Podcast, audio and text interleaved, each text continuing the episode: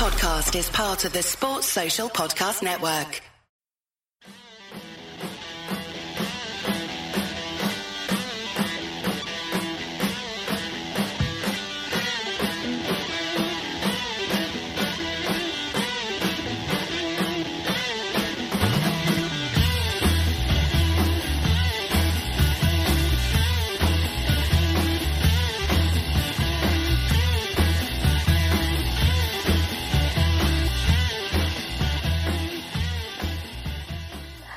And welcome to the Nina Kauser Show, brought to you in partnership with LibertyShield.com, the perfect VPN companion for all your football viewing, where you can get 25% off everything using the coupon code AIVPN. With Liberty Shield, you can access free UK TV from anywhere, including BBC, BBC iPlayer, and of course, you can watch Match the Day because I know you'll want to watch that game again. Plus Sky Go, BT Sports for all your Champions League football, all the Reds Premier Leagues and Champion Leagues games. Why not, guys? Take advantage. Take advantage of that discount code. And let's talk about the game. Liverpool 2. That shallow shit nil. One more time for the cheap seats in the back. Man United are done finished. I am fucking loving it. I, oh my god, 20 years of bullshit. My turn now, motherfuckers. My turn. I'm glowing. Anyway, enough about that. I have guests. I have callers.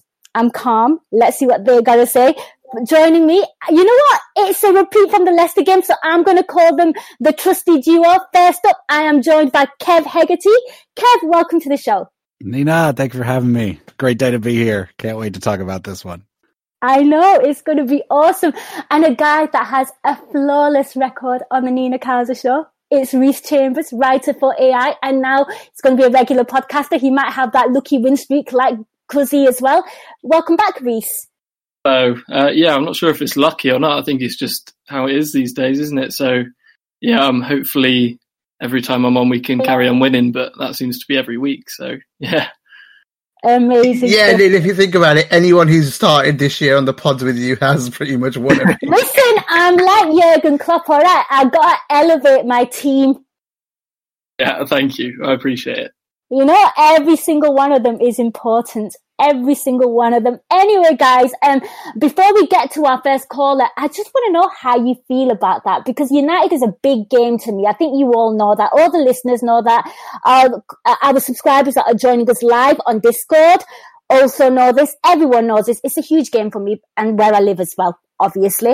Um, I want to come to you, Kev. I mean, what does that personally mean to you? Well, it's, I mean, we have all these sort of fake rivalries over the years with one with Chelsea when Rafa was here and now this sort of fake one with City because of Pep and Klopp and us being the two best teams. But every season when the, when the league fixtures come out, you look for Everton United, right? And it's always been like that. And my parents are Scousers. So, you know, I kind of mm. grew up, I grew up with that sort of in my blood and we always look for the United match. We always get together for the United match and, uh, and it's huge. It's just huge, and you can see the way even even Klopp sometimes makes some questionable decisions, um, or you know the team isn't always at our best when we play United, and it just shows that it's a true rivalry where sometimes the rule book gets thrown out the window. Um, but more recently, uh, we've been getting the upper hand, and you know, so fuck them. You know, thirty points behind with a game in hand. Love it. Couldn't put it better myself. Yeah, it wasn't the easiest viewing. You did, you know, we'll obviously get into the game in a minute. And what about you, Reece? How, I mean, what does it personally mean to you?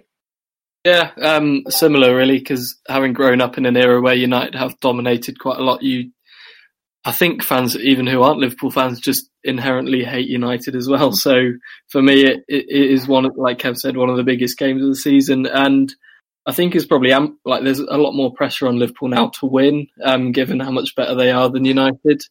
Um, so yeah, I was quite nervous going into the game, but then obviously to get the win, uh, yeah, it's great. Um, and now we've beaten every team in the Premier League and there's 22 games in, so it's yeah, it's, it's great. Well, technically we haven't played West Ham yet, so. Oh yeah, yeah. but yeah, we're gonna play them twice in a month. Okay, so we beat we beat every team in the Premier League. Got it. I think we a bit overconfidence. I think for me, Reece touched on something really important there. That you know, like people just generally just hate like Man United.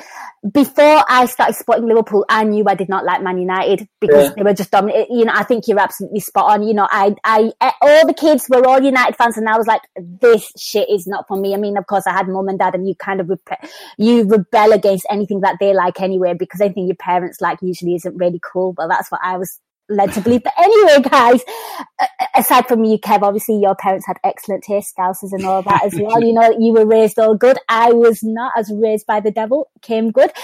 We have a caller joining us. Let's go straight to him. He's not really much of a caller. He's more like family. And you know what? It was his birthday and the Reds always disrespect him on his birthday. Not the case this time round, Harinda. Welcome to the show.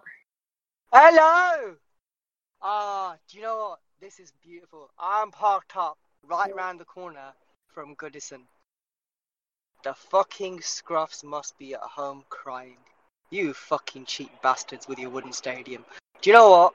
Earlier, if there is a cheap plug for Money Talks. Money Talks said that they're going to get rid of trees in Stanley Park. I said to that, it's very simple. Liverpool just got a replanting exercise to improve the environment and the area around Anfield by simply planting all the trees around Goodison because people have had to look at that fucking shower of shit for so many years. Now, talking of shower of shits, fuck you, United. Fuck you, City. Fuck all of the bastards that turned around and said, you know what, Liverpool are done. They'll never do it. They need VAR. They're Liverpool. They need VAR. VAR saved these bastards today from being 3 0 down in the first half. They were fucking turbo gash rubbish up until the 70th odd minute, where we decided to go to sleep for about 10 minutes or so. But do you know what? We have two beautiful bastards in our team. Actually, no, we've got 11. Be- oh, fuck. Do you know what? We've got a squad of beautiful bastards. Because one beautiful bastard smacked it all the way up to the other pitch to the other beautiful bastard who put it between De Gea's legs. All I have to say to you is this. My question to the panel, which is the same panel from Leicester when I thought, you know what, I'm going to believe. Now you have to believe because even the fucking cop is singing and telling you to believe when you are 16 points ahead of fucking anything near you with games in hand. Games in hand. I ask you this, the panel. What does Nina say to her mum?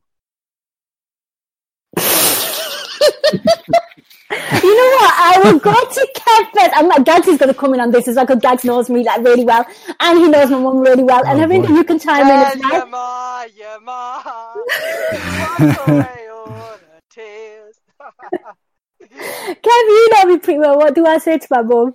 Oh, I don't know. Um, I don't know what I, I'm trying to put myself in your shoes. If my mom was a was a United supporter, she's not, but if she was, um, I would give her a day, just because she'd probably beat me with a wooden spoon when I'm laying down if I got her today. Um, and I'd just be whistling, and now you're going to believe us all around the house. I think so. I think that's your approach. Some wiggle in, and now you're going to believe us to some sort of conversation or song, or play it in the background, play it in the radio in the car. However you can do it, that's what you should do. Okay, nice advice. I think I should let listeners know what happened last season was Shadaka hate this game because no one can celebrate goals. And I was so confident that we were going to hammer them last season at Anfield. I was like, no, mom, if they score, you, if you, your team scores, you can celebrate because I fucking knew we were going to win. So of course we go ahead. It was Mane. I celebrated. She gave me like the most disgusting look. And then of course we kind of like make problems for ourselves. They get back in the goal. Her in the nosy story, she's like giving it the whole shoulders, like, yes, yes, yes, we've done something. And then Shaqiri comes in and completely crushes them. And, you know, and I do my post match show and she's like just completely deflated. And, uh, you know, it's actually quite sad to see, you know, match the day was pretty much boycotted in our house that day. Gags, are you there? I am. Well, You, you know, you know my mum. I will come to Reece as well. I will come to Reece at the end because obviously he knows very little about the situation. What do I say to her? Nothing. I can't remember what you're talking about. About mum, how how what, what do I say to her? Do I console her? Do I rub it in? no, you don't actually. I think you've been all right. Unless she's giving you the attitude, then you're then then then you then you just then you go mental. But if I she's think like, I think listeners need to know though. When I was a kid and United used to beat us, her and Dad used to celebrate my first and yeah, yeah. But now she's like she's like played the truce game, and then in the last game last year at Anfield, I remember you telling me that she started celebrating when they equalised, and then you said, "Right, that's it. Now you're dead." And then Shaqiri scored twice, and you celebrated round the room. and she didn't speak to anyone for a few days. oh dear. Yeah, Oh dear. She is literally the most hilarious United fan. Different in my house. My dad, as soon as AI Pro started and it became a business, my dad said, "Fuck that! Give me an Anfield Index shirt. I'm not a United fan anymore. If it's my son's life, and if it's becoming that big a part of my son's Mhm. life, I I disown Manchester United and I follow you, kid. Good and I am now a Liverpool fan. And to be honest, he's been watching every game. We don't watch football together still because we fought so much in our lives when we watched Man United Liverpool. We couldn't. We, basically, there's only games of Man United or Liverpool on in the house. If we watched them, we'd be against each other. We'd fight every time, even if it wasn't Liverpool v United. Like we'd be supporting the opposite team. So it was awful. It was really like I. I you know when people say, um, "You don't know what it's like to be a Liverpool fan. You don't. You don't suffer. You don't feel no pain." You know what? You don't know anything if you say that because here in the Midlands, we are surrounded. Our life is surrounded by United fans. There is only two teams supported, and all the people that supported Liverpool in the 80s, well, not all, a lot of the fucking glory hunting twats went over to support United. So they've made our life hell for 30 years. 30 years. You think we haven't suffered? We've suffered like fuck, man. We've suffered like for everyone anywhere that has any United fans in their life has suffered like fucking crazy. And you think we shouldn't be unbearable and we shouldn't enjoy this? Fuck you. And if you think that we haven't suffered as well, fuck you. That's to Reds if they think that we haven't suffered. I'm telling you now, this is unbelievable. This is beautiful for us. And emotionally, this win is so big mm. because that's why the cop did that because they've suffered. Those people have suffered. That's why they sang that song at the end because against them, against suffering them. against that club, that those fans, their players, that dickhead Ole. We've suffered against all of them, and it's our time. It's our time now. Absolutely. All I'm going to say is I always think, why could Liverpool be this good when I was at high school? You know, I was same years of like having the piss ripped at me. Reece, what about you? I mean, if you had a parent that supported United or if you were me, what would you do? Would you be a bit more pragmatic? I'm, I'm intrigued. It's, it's a hard one for me because she is generally the nicest Man United fan you'll, you'll ever come across.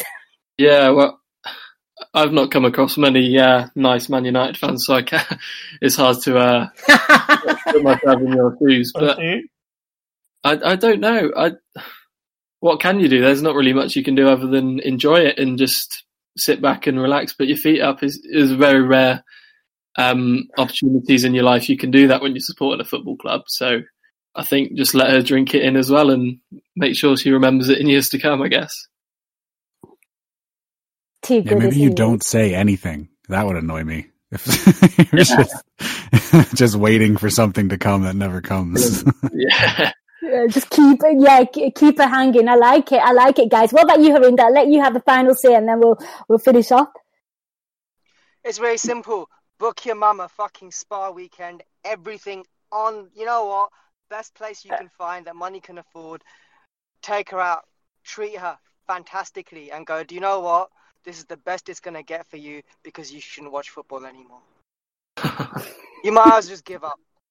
You know what? You don't want to support Liverpool? Don't worry. Just don't watch football. Here you go. You know what? And, and to get over the pain, here's something nice.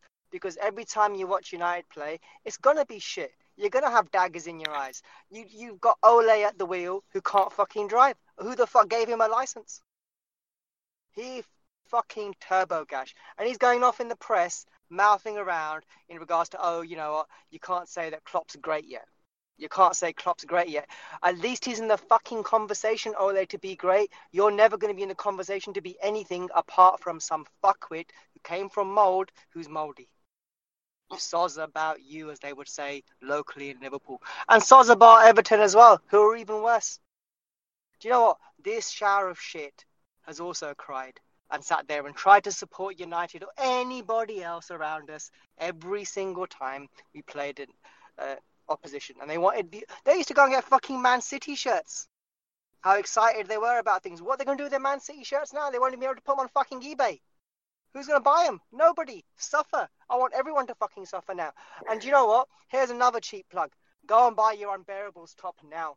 Wear it with pride. Wear it everywhere you go, at every chance you get. Every opportunity. AITs.co.uk. You, you got Thank you, weddings, guys. bir- weddings, birthdays, bar mitzvahs, you name it. You wear that top. Nothing else because everyone be fucking silent. And you can sit there and you can show the world how gleeful you are, how unbearable you are, because it's done. It's done. I said it at Leicester. I didn't want to. I was so like this. You know, I can't believe this team's this amazing. Oh, surgically, we're carving these fuckers apart. I can't believe it's only two 0 I can't believe it's only 2 0. And that's what you do with your mum, by the way. There you go, Nina. Take her out, show her the best time in the world, and go because your football team ain't going to show you that for shit for many years. That's how you do it. I could buy her a present. Unbearable hoodie, anyone? At Just- ARG's. Just take her on holiday, and then, then just take her on holiday. She'll be fine. You know what? That's already um, pretty much arranged. We will be doing that pretty soon. Right, Harinda, thank you so much. Have a safe drive, and I'm so glad you were there enjoying that as usual. So was the King of Scotland. Wait till you get hold of him. Absolutely. Okay, so take care. Bye. So that was Harinda. We are joined by um a familiar voice on the Nina Kauser show. One day I will know his real name, but I operate on usernames. It's G's on Toast. Welcome Hiya. to the show. Hi. Yeah, thanks for having me back again. Yeah, my name's Nick. I think Gags knows this, but yeah. Nice to meet you, Nick. I shall remember that now. Mr. Turner, yes. Welcome. Yes, indeed. Yeah. Yeah.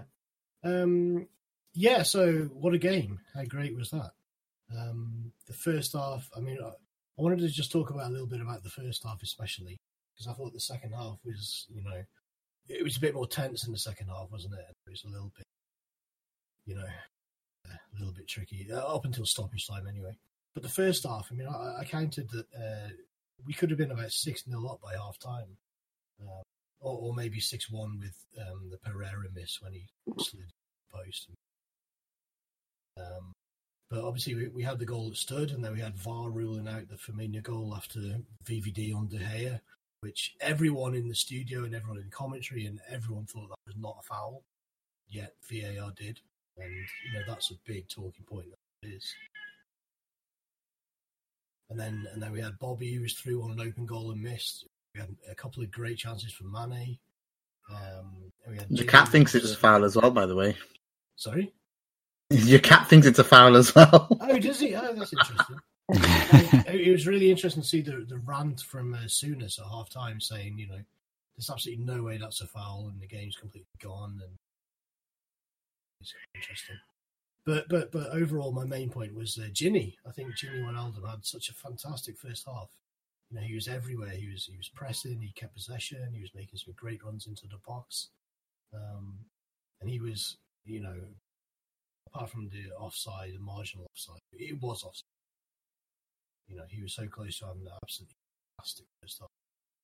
Uh, and Henderson probably did better overall and, and in the second half, and that's why Sky gave him man of the match. But I think Gini is the main point today. He was he's, he's very underrated. He did really well. And yes, by the way, I'll also be ordering the Unbearables T-shirt as soon as I get. So yeah.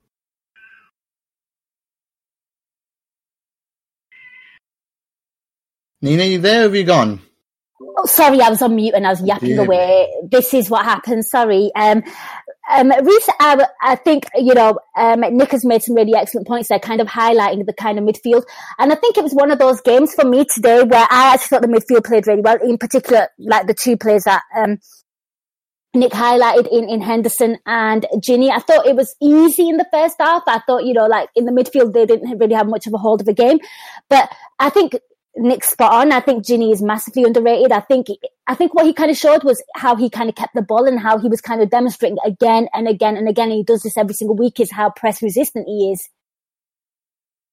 Yeah, I thought he's really. Um, I think economical is probably the word I used to describe Gini Wijnaldum because he never Nice. seems to do anything wrong. He's just um, sort of eight, eight out of ten every game, and I thought he had one of his better games today, probably a bit above that. But um, yeah, I agree with what Nick said about Wijnaldum. I thought Henderson was good as well. Um, but I, I just wanted to kind of make a little point on um, Van Dijk. I know we take him for granted kind of now because he's been so good for about 18 months, but the way he just snuffs out the danger, and if anything does get through that midfield, he's just superb. Um, the way he just seems to do it so nonchalantly and just kind of as if like Man United were joking to, to even try and attempt to get past him. But yeah, I thought, um, yeah, I did think the midfield were good, and I think um, how United lined up with um, a three-five-two or a five-three-two, whichever way you put it, that um, midfield battle was key in the way that Wijnaldum and Henderson managed to uh, boss that game, especially in the first sort of 45 to 60 minutes, was um, impressive and a, a big part of how we controlled the game.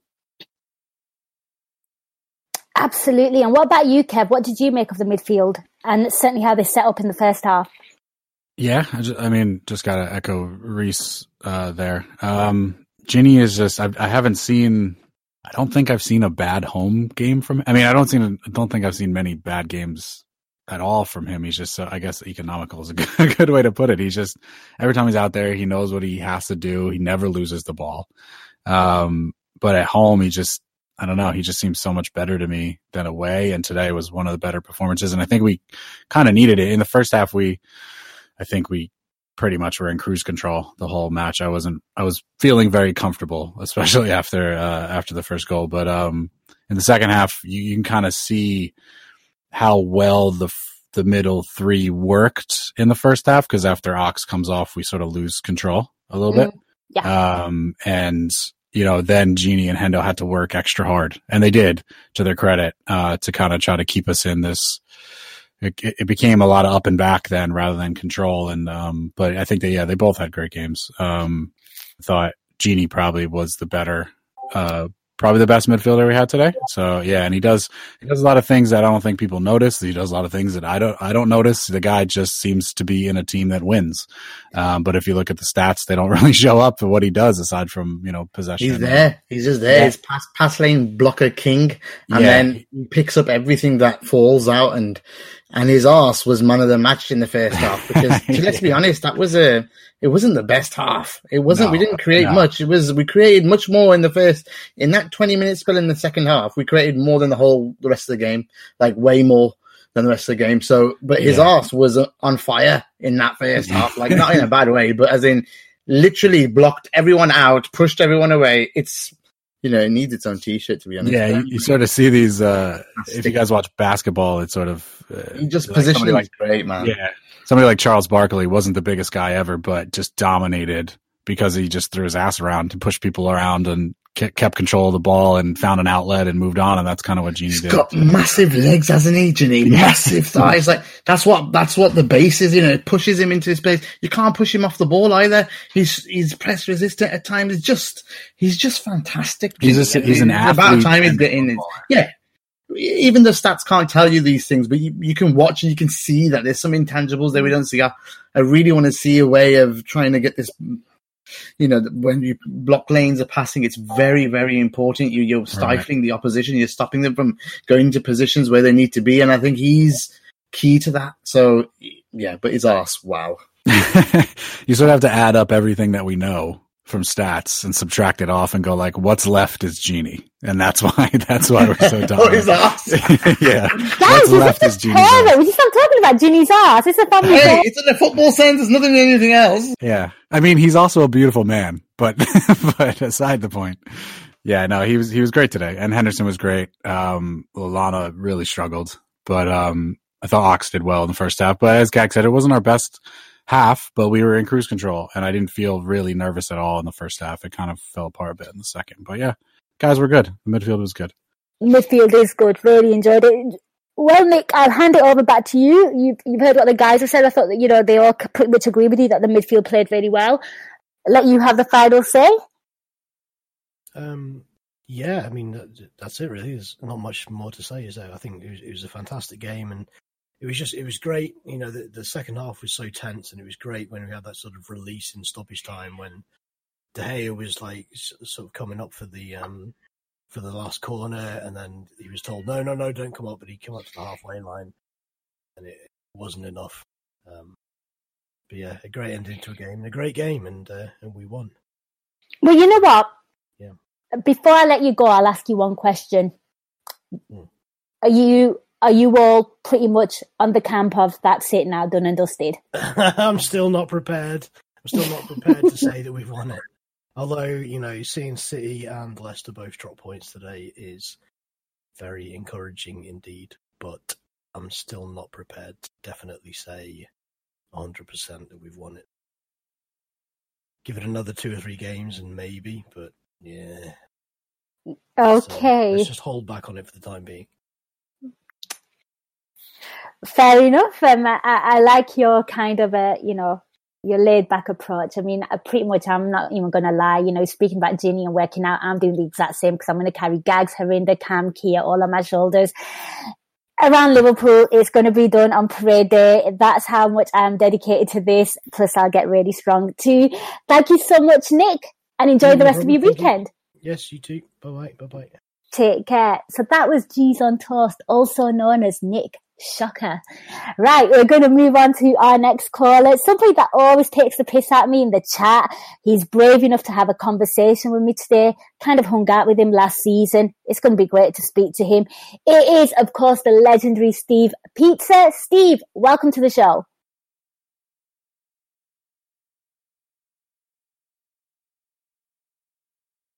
Well, I thought it was Steve Pizza. Where is he?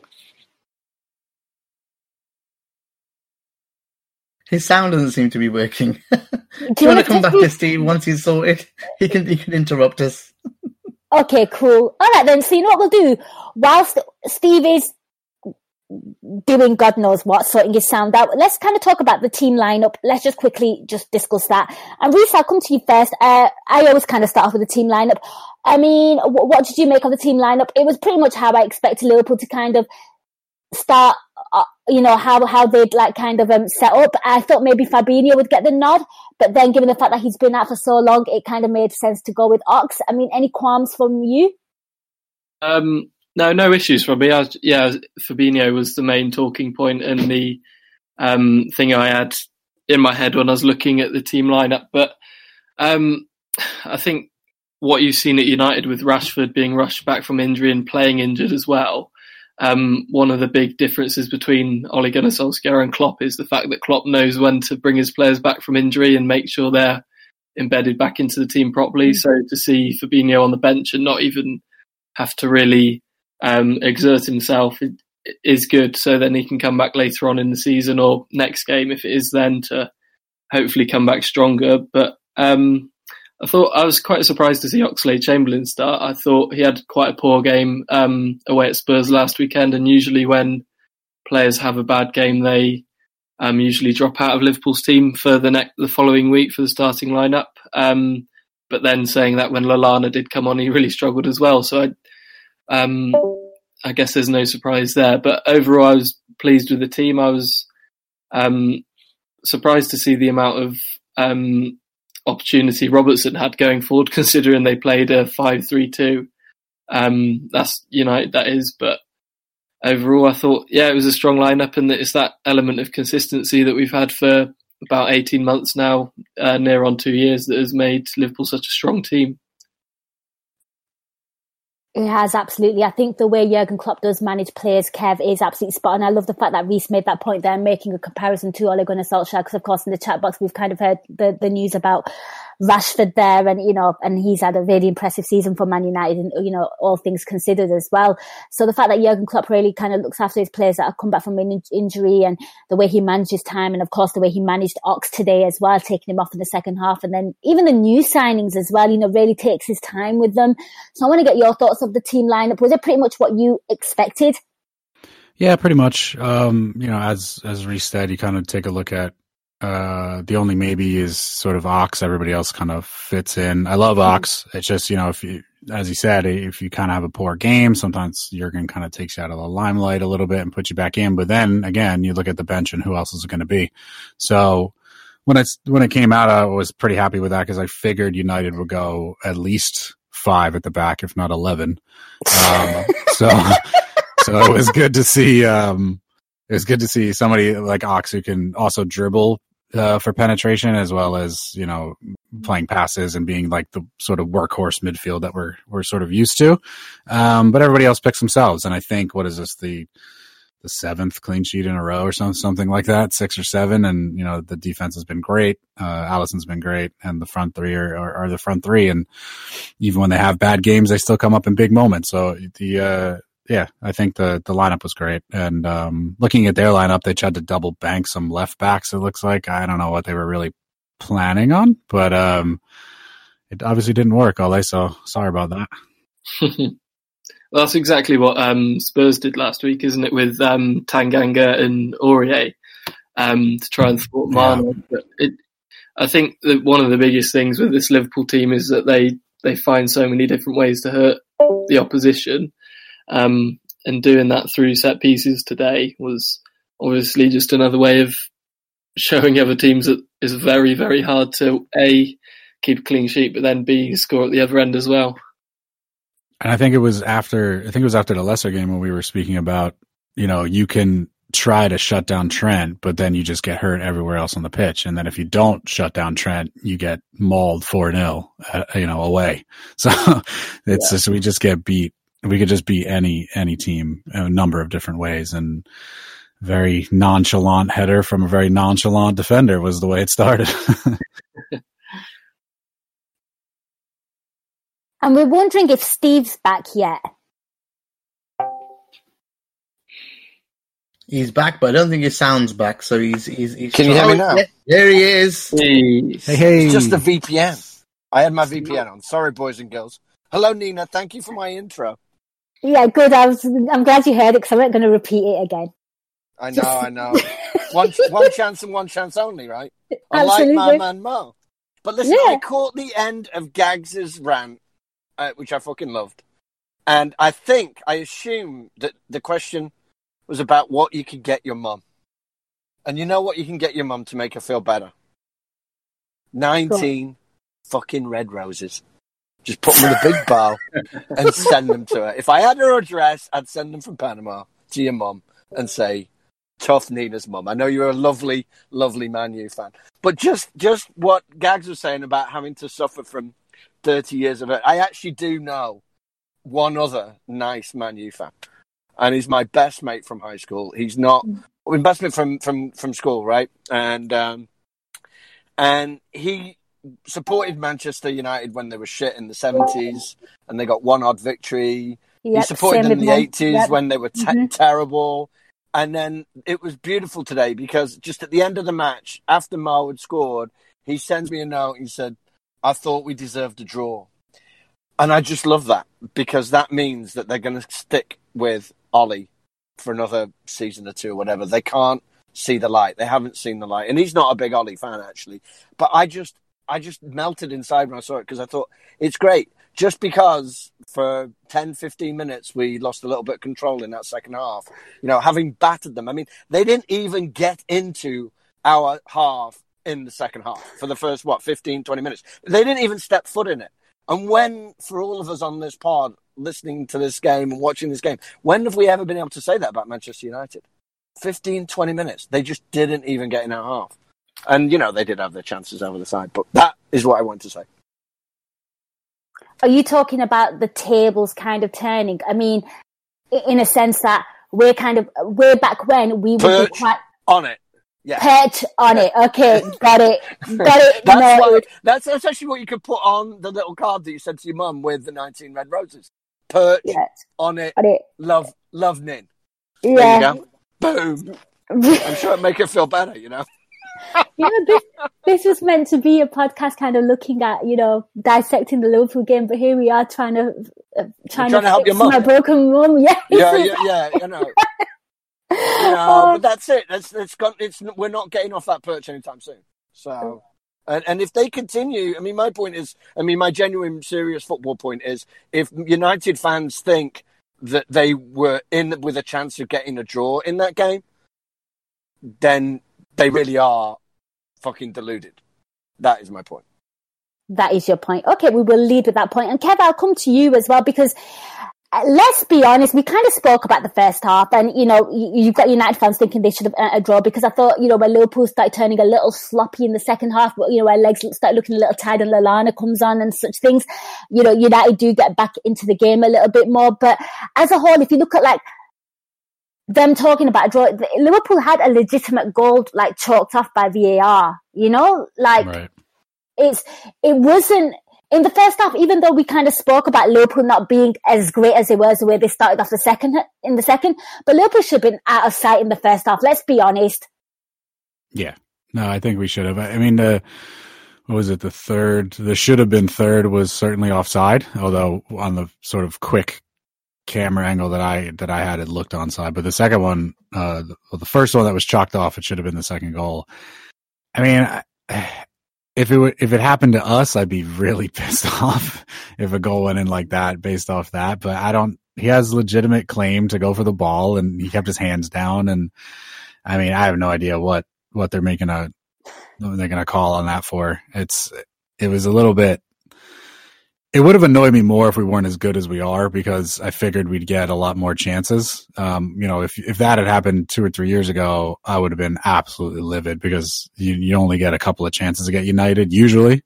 Um, they're pretty shite now, so um, it didn't bother me that much. But I think, I mean, I don't know the rules. I, we should get you know, if Dylan's floating around, he's a he's a referee in the in in the U.S. We should get him on to to tell us the rules. But as far as I'm aware, that's a legitimate move, and I don't think that's a that's a foul at all. Um, I don't know, Reece, what do you got for me? Anything? And, Reece, and it speaks volumes as well to see the likes of like David Gea absolutely up in arms about that. You know, uh, you know, the, their best keeper, and I say in quotes, their best keeper in in the Premier League having a hissy fit like that. Where for me, it was a legit challenge. There was nothing in that. Even even the likes of Gary Neville, Tyler, everyone was pretty much saying he he got more hard done by against Everton.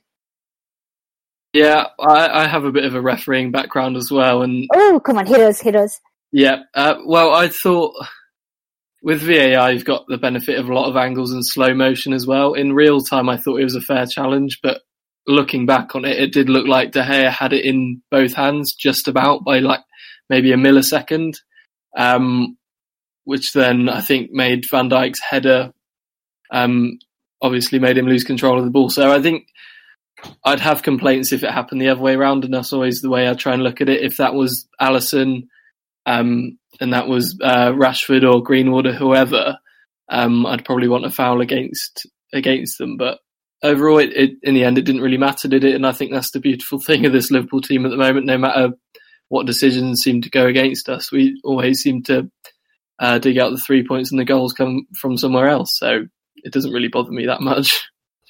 Yeah, absolutely. And what, what would you what would you say to the point that Steve made that you know there were United fans that were kind of saying, well, you know, the United fan that he knew, and even my mum as well, thinking that they played really well in the second half in, in that period that we spoke about, where they kind of felt like a draw would have been a fair result. I mean, what, what is your response to that from watching the game and being objective as well? You know, let's take our Liverpool hat off. I mean, if you were Yeah. watching that, do, do you think they deserved a point? Um, based on chances created and the quality quality of them, definitely not. But I I do sympathise with United fans a little bit by the fact that this Liverpool team is so hard to play against. Um, and I think to an extent they played the best United play set up as well as they could and played as well as they could within their sort of um, the bracket of the quality they have available, especially with Rashford injured. Um, so I, I do understand their point that they thought they could have perhaps got a point, but I think that was more of a of a reflection of how um, desperate they are to get something off of this great Liverpool team. And I, from a neutral point of view, if you try and look at it from that, I don't think um, a draw would have been a fair result overall. Absolutely. And Kev, I'll bring you into this one as well, because of course, if we're to look, I mean, I'm kind of thinking about the United chances and stuff, and I think the closest that they kind of came to was the Martial shot. And I thought, you know, Mo was a lot closer and should have finished the, the first one that he had in, in the second half. And, you know, you, you have the likes of Jordan Henderson hitting the crossbar. I mean, I don't have the, I don't have the XG at hand, but it just looked like we seemed to have more shots. I think in the first 10 minutes of the second half, we had seven shots, I think two on target. I, I feel like maybe in, in terms, in a stats sense, we were ahead, miles ahead of them. So you talk to me about that. I mean, do do you think? I mean, I, was that their best shot, the Martial one? I think it was.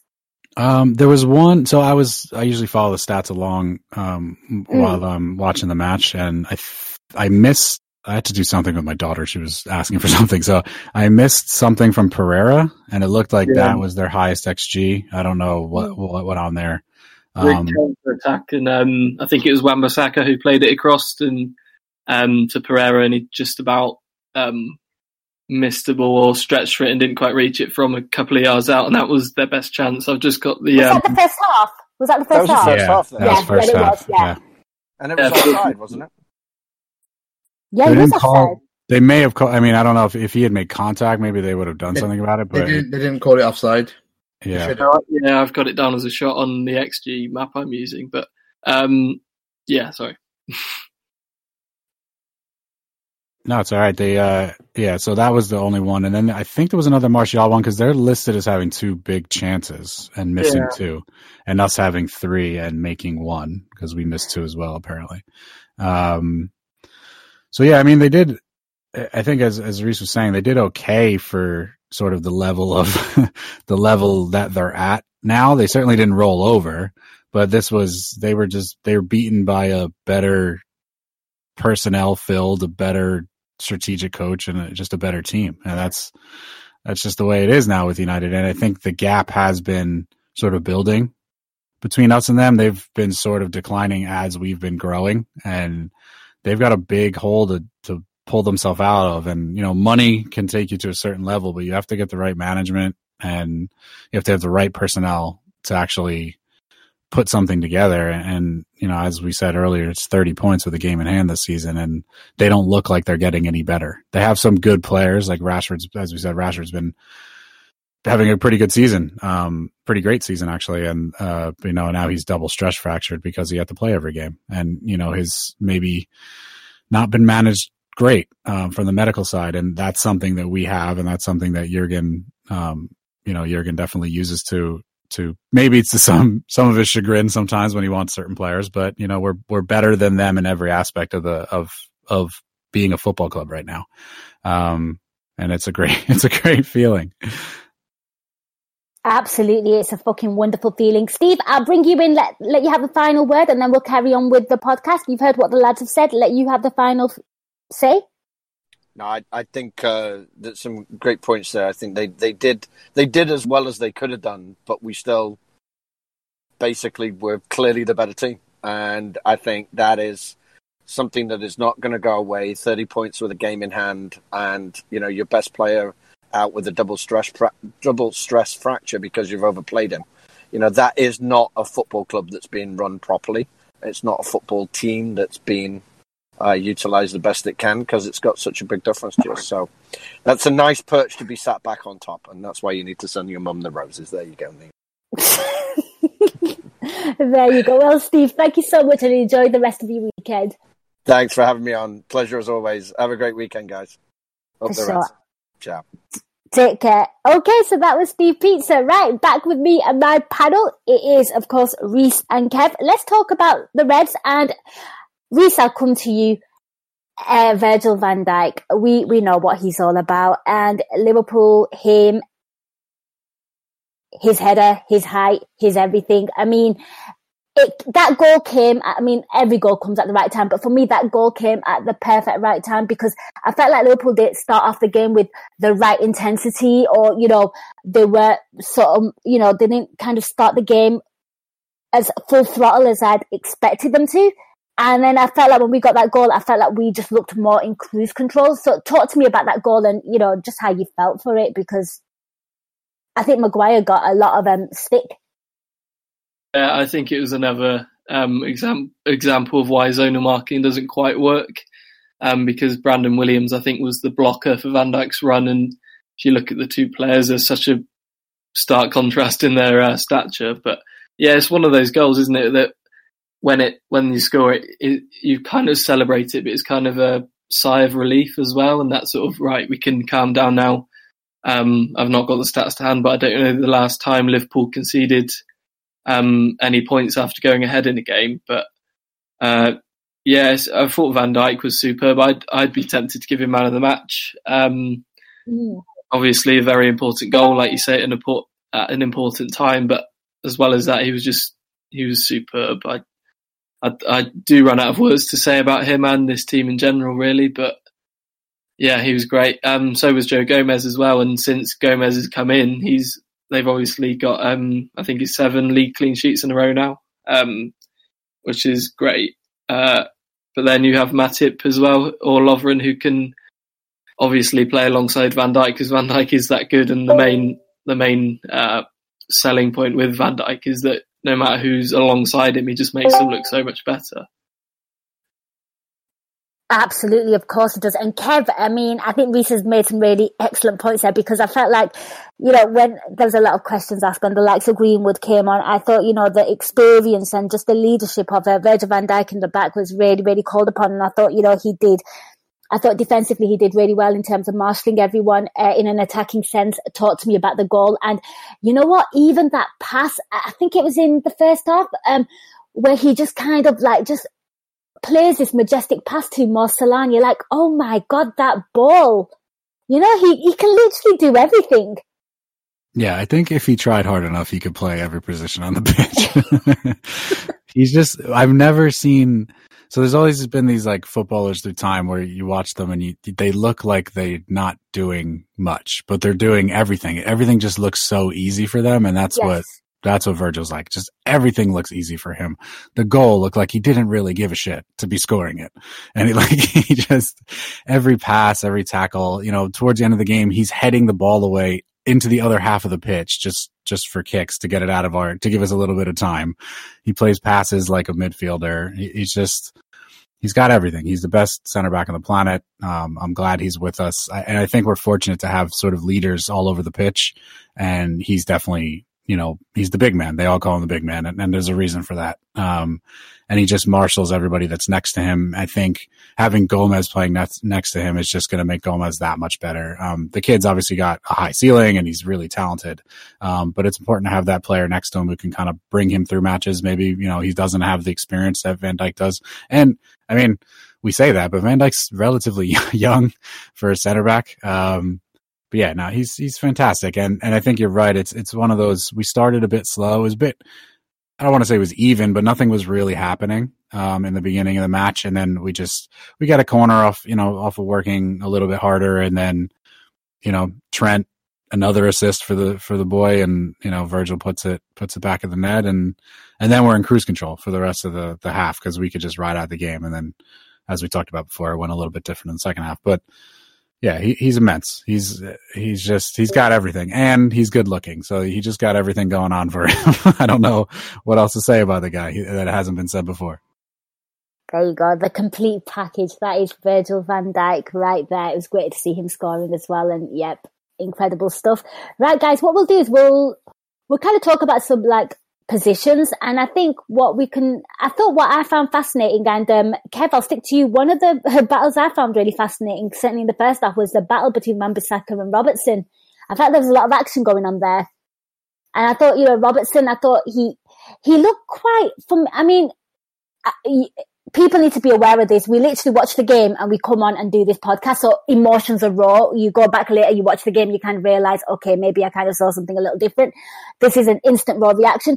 But Kev talked to me because I thought for a majority of the first half, I thought, you know, some of Emma Robertson's passing was a little bit off. Meanwhile, on Trent, they kind of doubled up on that side. I thought Man United, they tried, you know, sort of um, putting more pressure on that side. Talk to me about, talk to me about the fullbacks because I felt like United tried doing everything to kind of snuff out our, our wide men. Right, and I mean it's it's no secret that our, our we progress the ball out wide, and you know our fullbacks are are really important. Um, and they did they tried to double bank against Trent like like Spurs did, and they Mm. to to their credit, both teams had some success with that. It's just you know Trent. If you get him in a dead ball situation, you can't double bank against him. Um, so, um, and Robbo wasn't at his best today. Um, and Yeah. when, when they kind of shut down Trent, you need other players on the pitch to sort of pick up the slack. And, you know, we did that through Virgil and we did that through, you know, the work of the midfield and obviously the front three are so talented, but, you know, Robbo didn't have his best game. I don't think he did too much wrong defensively or anything like that. Um, yeah, but his passes weren't Yeah, loose passes, best wasn't it? Yeah. little bit. Um, but that said, Wan-Bissaka is a he's actually a, I know we rip on United, but and they probably overpaid for him. I don't know, but he's a good defender. He's probably the best defensive fullback in the league last year, um, for certain. Um, and he probably Robbo probably struggled a little bit against him while having a poor game, and that sort of sort of stands out. That said, Bobby Firmino sent Wan-Bissaka to the cleaners um, down by the baseline, um, so he's not uh he's not that great yet. Uh, but yeah, no, Robbo had. I mean, a poor game for him isn't really a poor game, and a poor game for our fullbacks isn't a poor game in this team. But um, but yeah, you know, it wasn't at his best, and as we said, Trent was kind of kind of marshaled a little bit by United, but that opens up other spaces on the pitch for us to exploit, and uh, and we did it in the end. We did do it in the end. Over to you, Reece. Yeah, I thought um, what um, Kev said really about Robertson. I thought he was um, he was really active. I, am just looking at some of the stats, and he he was more active in terms of passing than uh, Trent, both in the final third and overall as well. But I think that might have been a bit of a ploy from Man United because obviously uh, like Kev said, the um, the creativity of the fullbacks is a, a big outlet for Liverpool. But um, yeah, I thought Robertson, like you say, he did have one of his poorer games, but I think it, that might have been a result of United's tactics to keep the ball down uh, Liverpool's left and away from Trent, who obviously is so dangerous. Even though, like Kev said, he got one assist as well. But um, yeah, I think it's also quite hard when you're playing against. Uh, defensive um, five at the back when you have Wan-Bissaka playing uh, right wing wing back, but ultimately he's not really getting past the halfway line that much. Um, then Lindelof just behind him as well, so it, it was tricky for Robertson. Um, but it, I think it's just a reminder that he's he's actually only 25. I thought he was a lot older than that um, the other day. So he's got what probably five years left until he's um, nearing the end of his peak and li- hopefully in Liverpool colours. So yeah, plenty more to come from him in the future. And I do think um, Trent as well. Obviously, I think that partnership um, of both the fullbacks is something that we can only look at to be a positive in the future. I just I, w- I it will be interesting to see whether teams for the rest of the season stick with a back five against Liverpool because I do think it's um, the most effective way of um, stopping that creative outlet. Yeah, and if you have the choice, you're going to let Robbo have the ball, right? So, um, you, you kind of picture Robertson in transition. You know, you picture yeah. him like kind of charging and working hard and charging up the field and, you know, bring, uh, laying it in from the left and that sort of curl towards Mo at the back post. But, you know, when they, when they sit with a back five and then they just, you know, sit with three in front of them, and then it's difficult to, to get anything done. And I think he was just trying things. I, I didn't look at the stats, so it looks like, as said, it's just he was probably just trying things, and some of it was loose, and you know, it happens. But uh, yeah, that's probably something that'll come. Well, he'll improve on as the years go on. Like you say, he's very good in transition, and that's his main strength. Uh, with his pace and getting uh, setting off the attackers, but the more he, he plays against teams in a back five, the more he's going to develop on the ball and finding those passes like um, Trent's obviously come so accustomed to recently. Um, right. Yeah, it, I guess that would be another string he can add to his bow in the future.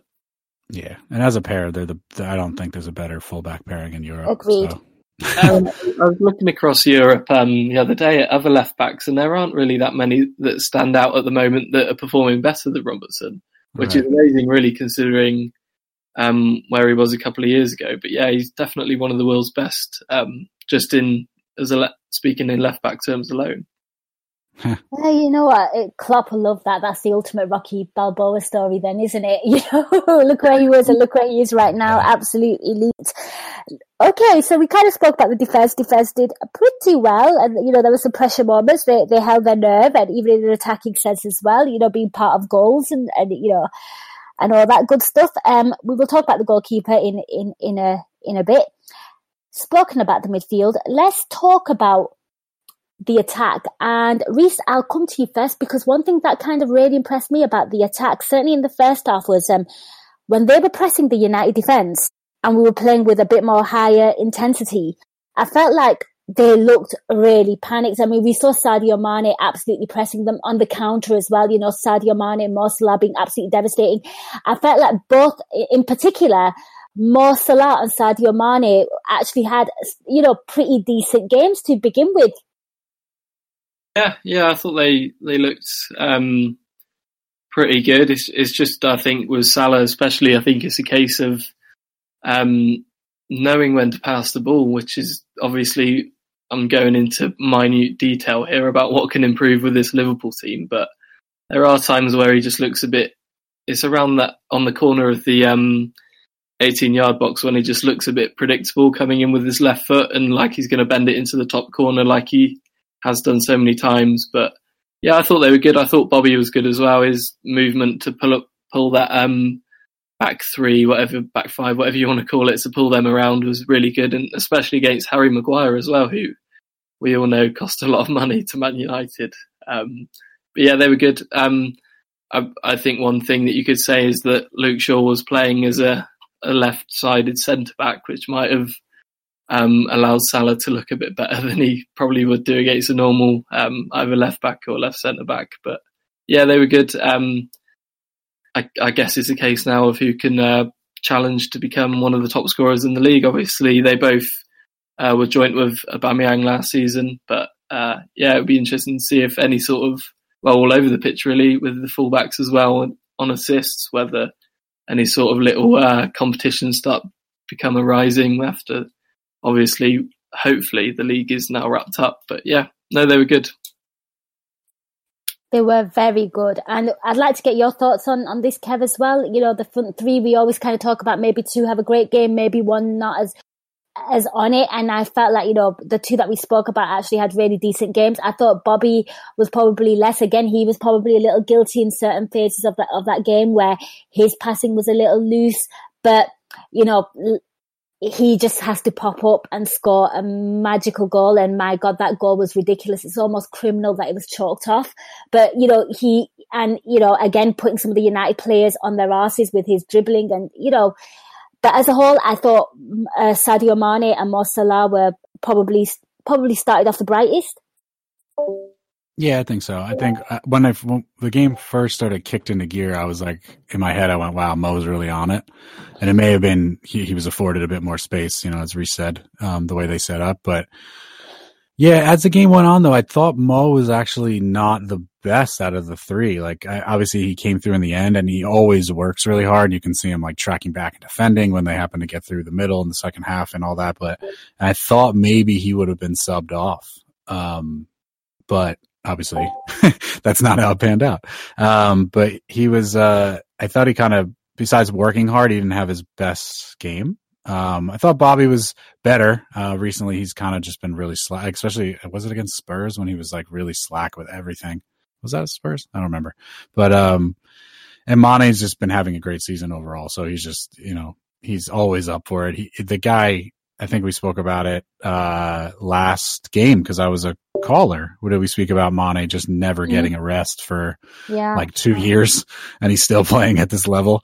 Um, and he, he's just been great, and you can see the, the appreciation for the fans when he comes off. And um, yeah, but uh, Mo didn't really have his best game, in my opinion. Obviously, he came up with a huge goal um, at the end, just kind of sealed. Let's it. talk about that goal. Of course, he misses yeah. it easy, and yeah. my God, it, it's crunch time you're nervous, you're in injury time, you see Alisson, and you know what? When he released that book, because I did not see more there, I was like, no, Ali, hold on to it, you know, kill some time. My God, that assist, that pass, I mean, it just goes to show the elite mentality and quality of this team to think like that in those times.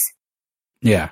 They're just always, they're always on it. I've never seen a team more on it than, than this team. And, you know, and to be honest, Alisson's passing wasn't great all, all game, and he just grabs it, looks up, blasts it, and Mo's on his way. It's just they're always it's just instinctual, and it's uh and he's on his way, and he holds off a defender and makes De Gea look like an idiot, and good for him. Take his shirt off, celebrate. It's great. And I'd like to note here: can can the UP guys take a look at how fast Alisson's sprint was? For the celebration. He was the first guy there. It won't be on. Um, it won't actually be. It won't, it won't actually be on video with it. yeah, he was, but, and also it's outside of game time. yeah. Yeah. Okay. Because he was the first guy there and did the Reina leg, you know, knee slide and, and the, the whole thing. And it just surprised me that he has the assist and gets there first. It just, it was great. Um, but yeah, it was, uh, you know, and Mo's that type of guy where he, where in my opinion, he didn't have his greatest game, but he's great in, in big moments and he just put them away, destroyed the way they felt because they were getting corners, you know, they're getting closer. You have Van Dijk in the back heading the ball away, you know, 60, 70, 80 yards, but still they had a couple of corners there and anything can happen. A mistake can, can cost us points there. And it just proves how big we were saying in the, in the Discord chat. It proves how big Bobby is at defending corners. Um, there's just there's extra work to do when he's not on the pitch, and and we were kind of struggling a little bit. Um, but then you know Ali claims it. He maybe he should have held it, but he was he was looking for the killer, and that's exactly what we got in Mo, and and he killed it. Yeah, Reece, your thoughts on that because I think Kev's spot on. I don't think Botham had particularly probably the best games, uh, but when called upon, killed them in the face in the last minutes, and that's exactly what they did, the pair of them. So talk to me about that. And what did you feel? I mean, like for me, it was just like fuck, you know. yeah, it was a it was kind of a weight off my shoulders. It was one of those yeah.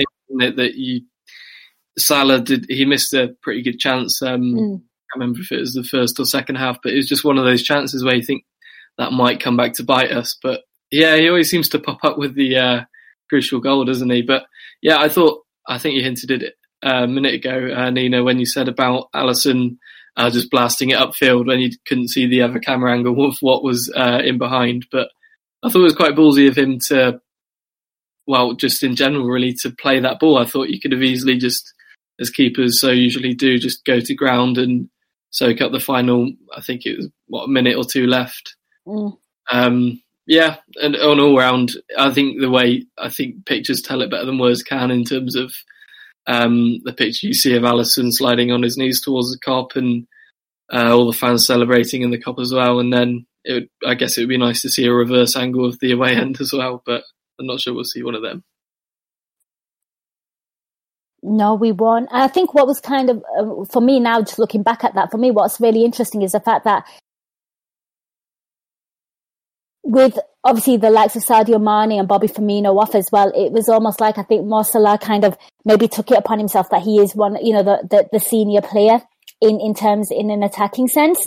And, you know, basically no, no margin for error, you know, and there's no one to pass it to. I'm the only one here. And I felt like maybe that that pressure added to him just kind of made him just that little bit more cutthroat in, in an attacking sense because usually it's normally the likes of somebody like Sadio Mane running with him because they're equally as quick. And it was basically all on him to to do what he needed to do, and uh, you know a great way to kind of end that game, guys. Let's kind of go back to um, some of the players that came on, and Kev, I'll come to you because Adam Lallana came on, and I did not tweet anything horrible because the last time I did that, it bit me on the ass at Old Trafford. you know, but he did come on and, you know, um, for me, I don't think he had the best of games. That's not a slight on him, but I felt like we, it felt like we were kind of losing control. Um, uh, nothing too costly or serious, but he, for me, he wasn't the right man in that game.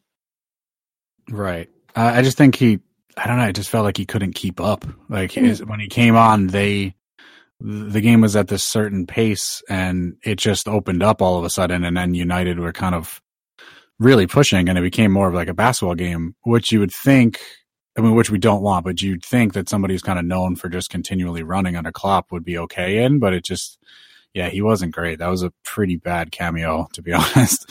Um, and then towards the end, I know he came on at a sub in the second half, and towards the end, you know, Gags was saying in the Discord group that he looked tired, like he, like he couldn't keep up and he only came on for you know less, you know, what thirty minutes, less than a half. I can't even remember what, what minute he came on, but um, yeah, it, it, wasn't great, um, and it just showed the control we had in the first half, and then the you know sort of at the beginning of the second half when we were we were pushing and probably should have scored. Um, was kind of lost then, and we needed to kind of regain it again. Um, and luckily, the, the the defense is so good that we kind of held out, and then got you know a little bit more control again, and then just held them at bay, and then killed them in the end. And but yeah, it's not not a good look for Adam there. Um, I think he can be used in certain situations. Um, you know, and I, I, don't mind him playing midfield against certain teams. I just think maybe we were out of out of options for that amount of time, and it was probably a planned substitution for Ox.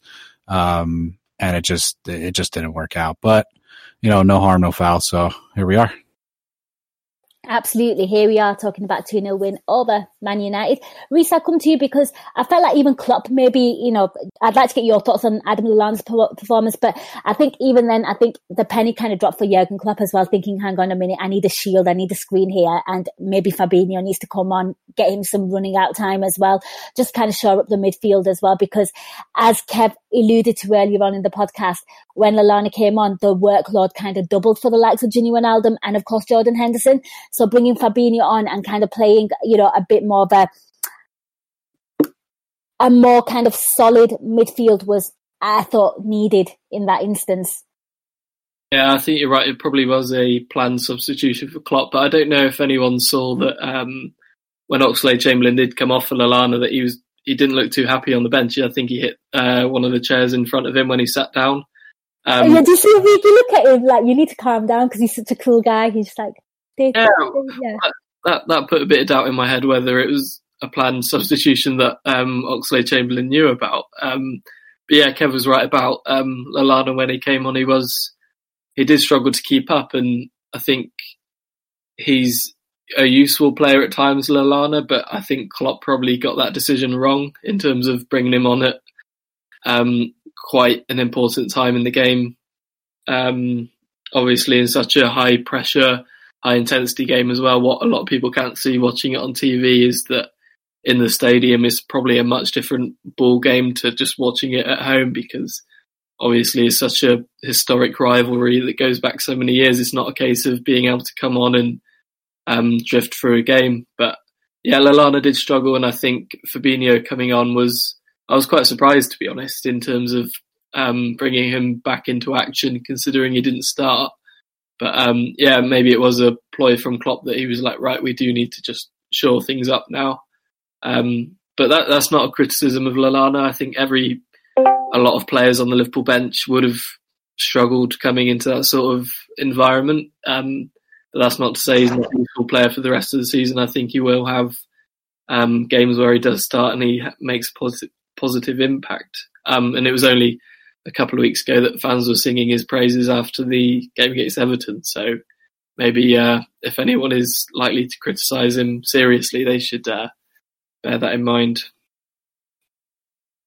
Yeah, absolutely. I mean, for me, uh, you know, it just I would have, um, you know, at that point, uh, I would have liked to seen maybe a Fabinho come on, but Oxlade-Chamberlain needed his rest as well, so it kind of made sense to kind of make that like for like replacement. I didn't think he had the best of games, uh, but I I deal with the player and the performance game by game. You know, I will not go out there and say he's been awful because, like you just said, I thought he was pretty decent against Everton, but that's not really hard these days. You know, they are absolutely dreadful. So yeah, those were my thoughts on that, guys. Um, I'm just thinking, what else was there? What kind of takeaways did I take from that game. I mean, Good like, see Fab back.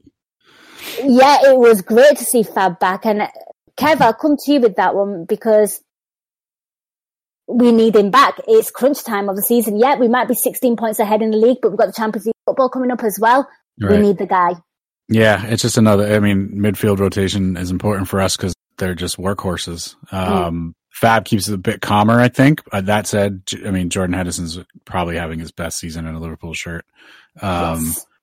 But Fab keeps us a bit calmer, a bit more steady, depending on who we're playing. Um, good to see him back again. Probably a planned substitution. Uh, no matter who the opponent is, you kind of got to take your emotion hat off, as we said last week with uh, with when it comes to Liverpool substitutions now. Um, but yeah, uh, he's really important.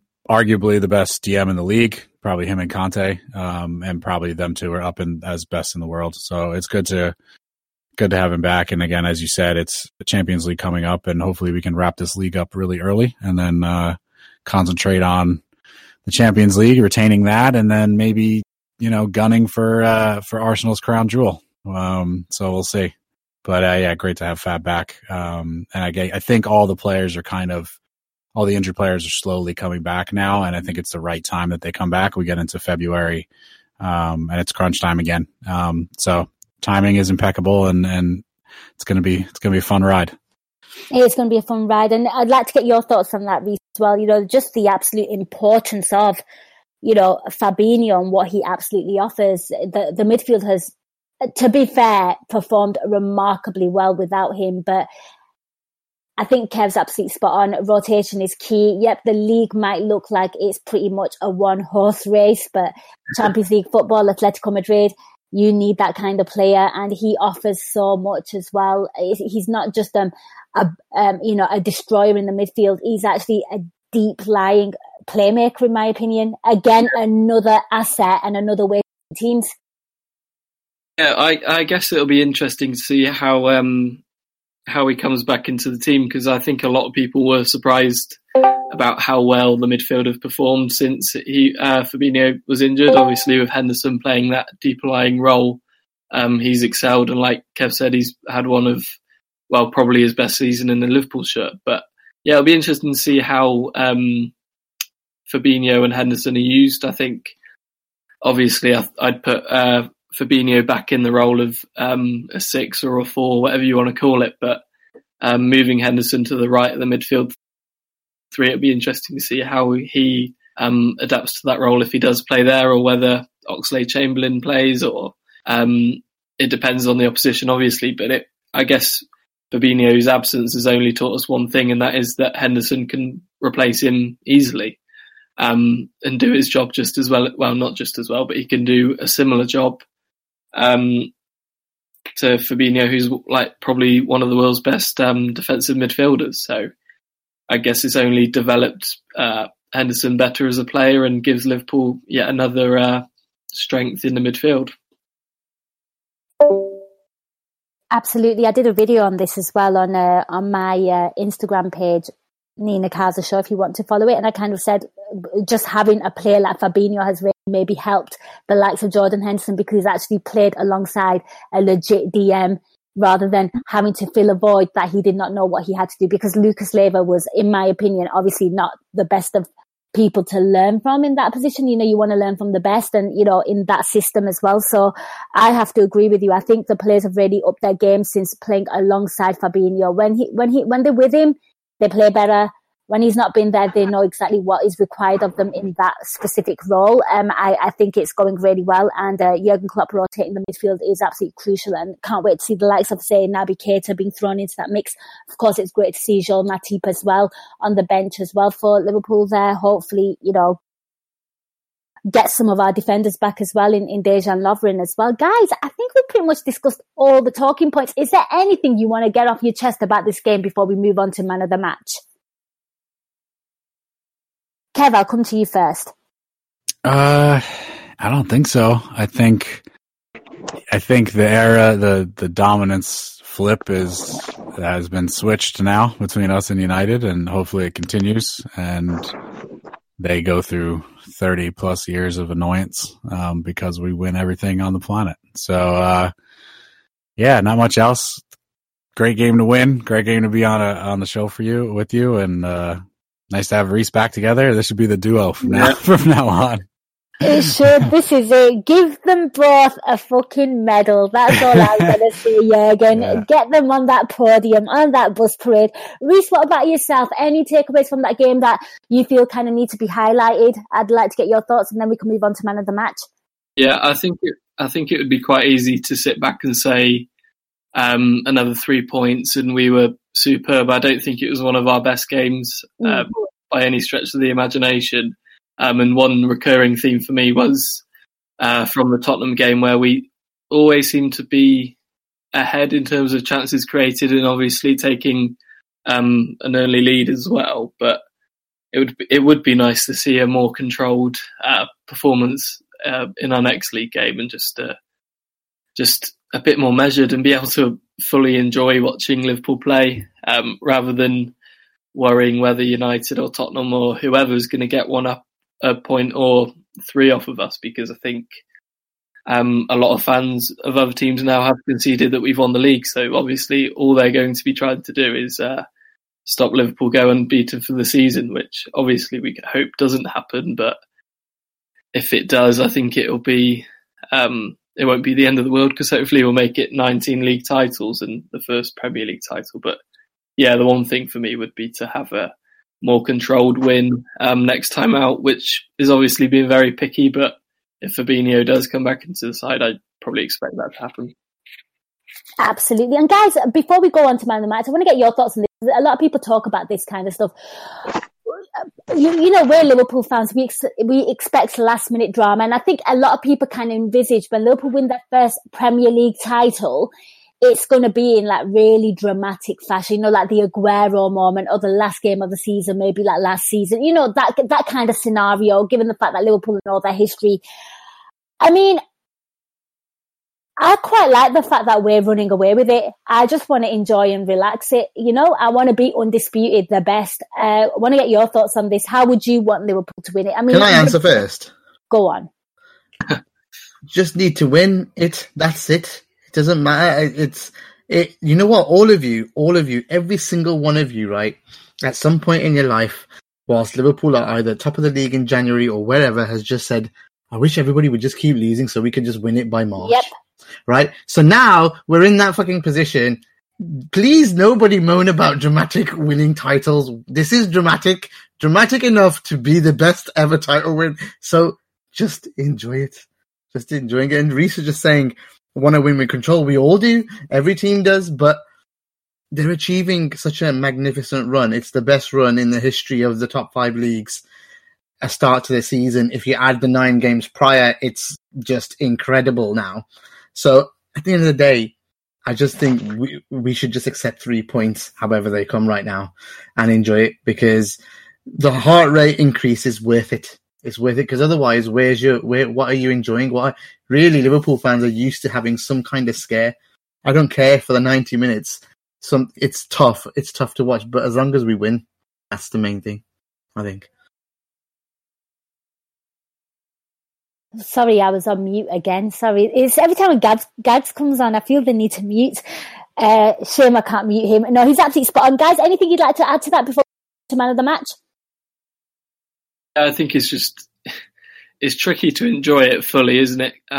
As Gag says, after all the drama that has happened in recent years and in history as well, it's it's just finding a way of making sure that we can fully just drink it all in and make sure that we fully appreciate this Liverpool team because let's not forget where Liverpool were even, I don't know, five years ago. It's, Klopp has just come in and people were laughing at him saying we'd win a title within the next four or five seasons. So it's, um, it's, it's, I think it's one of those seasons where you need to pinch yourself a little bit at times and just make sure that it's real.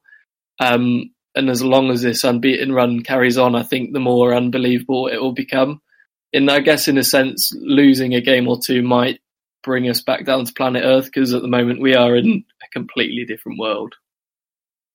Yeah, I like staying there. What about you, Kev? yeah. Um, no, I mean, I'm aligned with Gags. It's just, I just want to win it. At least the first one. We can talk about dramatic wins or undefeated seasons and all that stuff, uh, you know, on our second, third, fourth Premier League title. But the first one, I just think we need to get done. That said, if any team is going to go undefeated, it's pro- probably this one.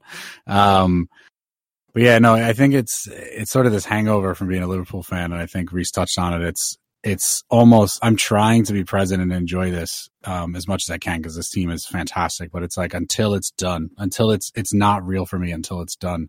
Um, you guys are a bit younger than me, but it's sort of like sort of like having a kid um, for the guy at least, it, you can prep all you want, but it doesn't get really real until you hold the kid, and that's that's where I'm at right now. I'm like, I know it's pretty much over. Uh, I know everybody's chalking it up off of you know that we're going to win the league, but it's until we have the hands on the trophy, it's not real to me yet, and I just want to get it over the line.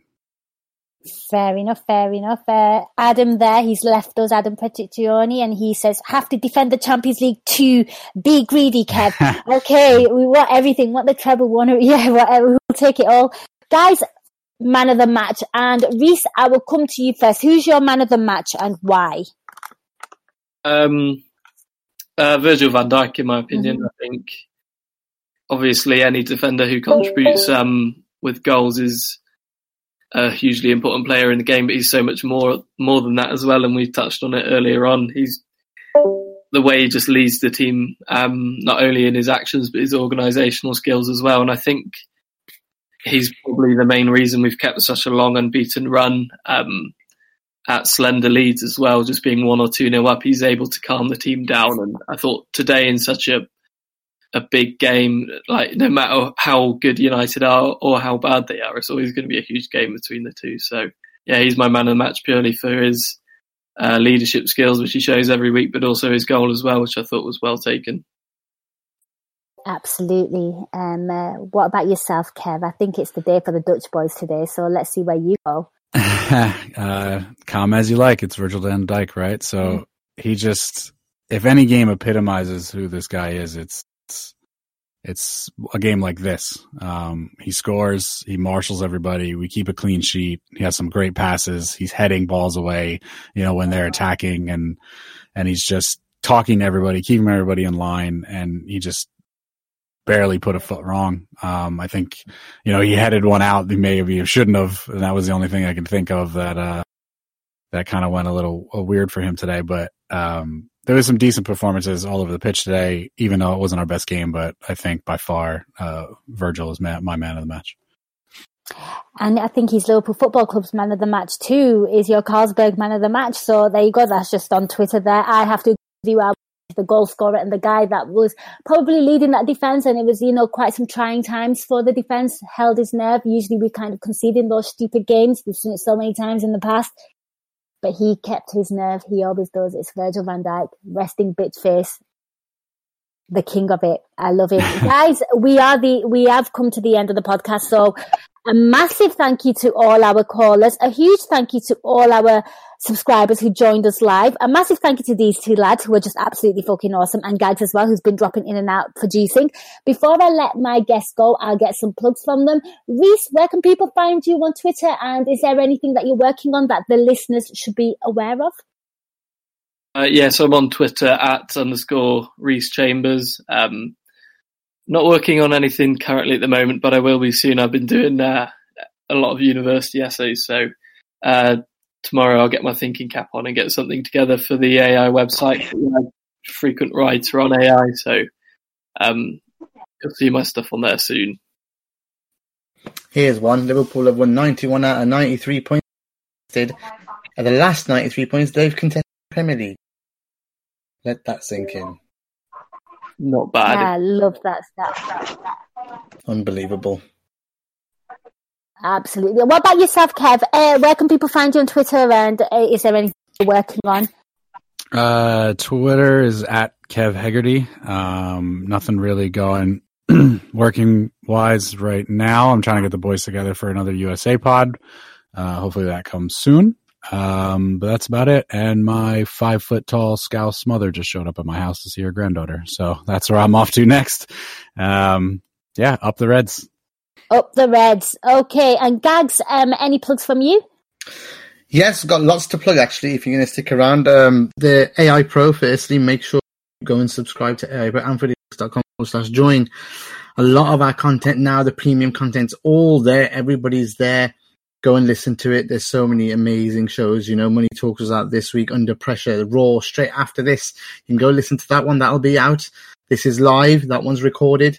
They go through every single play in the game. Literally, go and listen to that next. Um, what else is there going on? There's there's so many. Rate don't hate. I, am getting all of them off the top of my head. It'd be crazy. Moby on the spot with Trev. Um, pardon? Oh Mike God, Nevin. the big one. Mr. Nevin has joined us. Mike Nevin, formerly of Tour, has come over to Anfield Index Pro, and uh, yeah, it's uh, Scouser Tommy's what a wonderful start to that, by the way. If you haven't listened to it, go and listen to that. We may we may release it on the free side this week for you to for you all to listen to. But honestly, it was um, such a such a good pod, and it's nice because they were sat together that's something we don't get to do on AI because we're all over the world, aren't we? Everybody's in different parts of the world talking. Mm-hmm. Uh, Kev's from New Jersey, so he's over there in the States. So at the end of the day, this is what we try. We, we, this was our plan from the start to try, but we need to scousify it up a little bit. And it's some scousers. And then Mike's come to do that. And, and Jim born in Liverpool as well, as I learned on the pod. So go and listen to that. So yeah, apart from that, my partners on AI Pro, Mr. Mr. Gibbs and Mr. Hopcroft, if you knew that or not. But they also have another company who's their sister company, so we're trying to help them out as well. And uh, you know, go and get their VPN service, libertyshield.com. You can use AI code, uh, the, sorry, the discount code AI VPN, AI VPN, simple as. You get 25% off everything, everything, the routers, everything using that. So go and help them out as well, please. That'll be very nice. And uh, finally, finally, Nin, Mhm. Anfield Index tees. Yeah. But it's not just t-shirts, is it? There's No. pretty much everything. Sweatshirts, hoodies, Yes. soon to be baby grows. What the yeah. hell?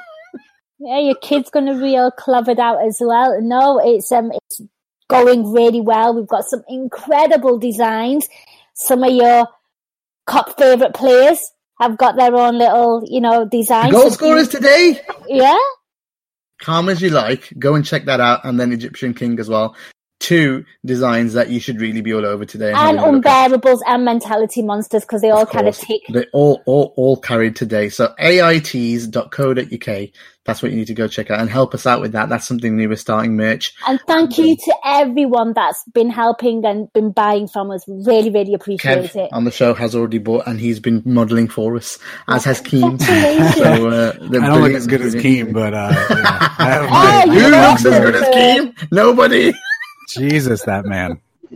Oh man, he's he's he looked good, didn't he? So that's good, you know. So um um yeah, Gini's ass, Keem's chest. It's just the, the way it is, you know. Yeah. You're, build, you're building a man here, guys. brilliant, brilliant, brilliant. No, Build, but build me a man. yeah, exactly. build a bear, it's build a man. But um, yeah, just basically, just um, go and check out all those things that we've talked about. We have provided this service for all of you that are listening uh, on the free. So AI has been free for all this. The Nina show has been free for a long time. This is the longest running post match show. This is the first ever mm-hmm. post match show when no one else did it. 231, 231 episodes We today. thought of doing this first before anyone else says anything. We thought of doing this first. This has been going for 231 games, Premier League games mostly. I think Nina got tired, got a bit fatigued when she was doing Champions League and Cups Cup as well. So she's yeah. sticking to Premier League only now. But 231 shows, we've been doing this and. You know, just support us a little bit on other things if you can. We, we we'd really really appreciate your support on, you know, helping us with Liberty Shield with uh, .com with uh, Anfield Index Pro or even AITs. There's so much to choose from wherever you need. There's some games coming up midweek that might not be on TV. Go and check out VPN stuff. It's all related to football. So, you know, whatever you can do to help us out, that would be fantastic. Absolutely. Do do check out um, uh, Eddie's VPN and, and Greg's uh, business. Um, it's AI VPN, the discount code, right? You got it? You got Yep. it? AI VPN. Check that out. You get um uh, 20% off. And also AITs, please help and support us and also give us suggestions as well. We're always open to talk and trying to provide a really good service for you because obviously you people matter, you guys matter. And the feedback has been absolutely incredible. It's doing really well. And anyone feel free, check out the website. There's also some discounts on the site as well. I think 10% off if you buy three, three items, guys. You know, that, that, that is a It is promo. that is- AITs 10. Yeah, 10% off if you buy three items. yeah, AIT is 10. Absolutely. Um, for my part, I do little videos on um on Instagram. If you're on Instagram, please help me out there and check out my videos. I post pretty much daily. I'll be doing that tomorrow and be smug as fuck, glowing from within. You know it. it um, to follow me on Instagram, it is the Nina Kauser Show. Guys, thank you so much for listening. I hope you enjoyed this podcast as much as you enjoyed that result. I'll catch you post um post Wolves now. So till next time, take care and up the Reds. Reds are top of the league. The Reds are top of the league.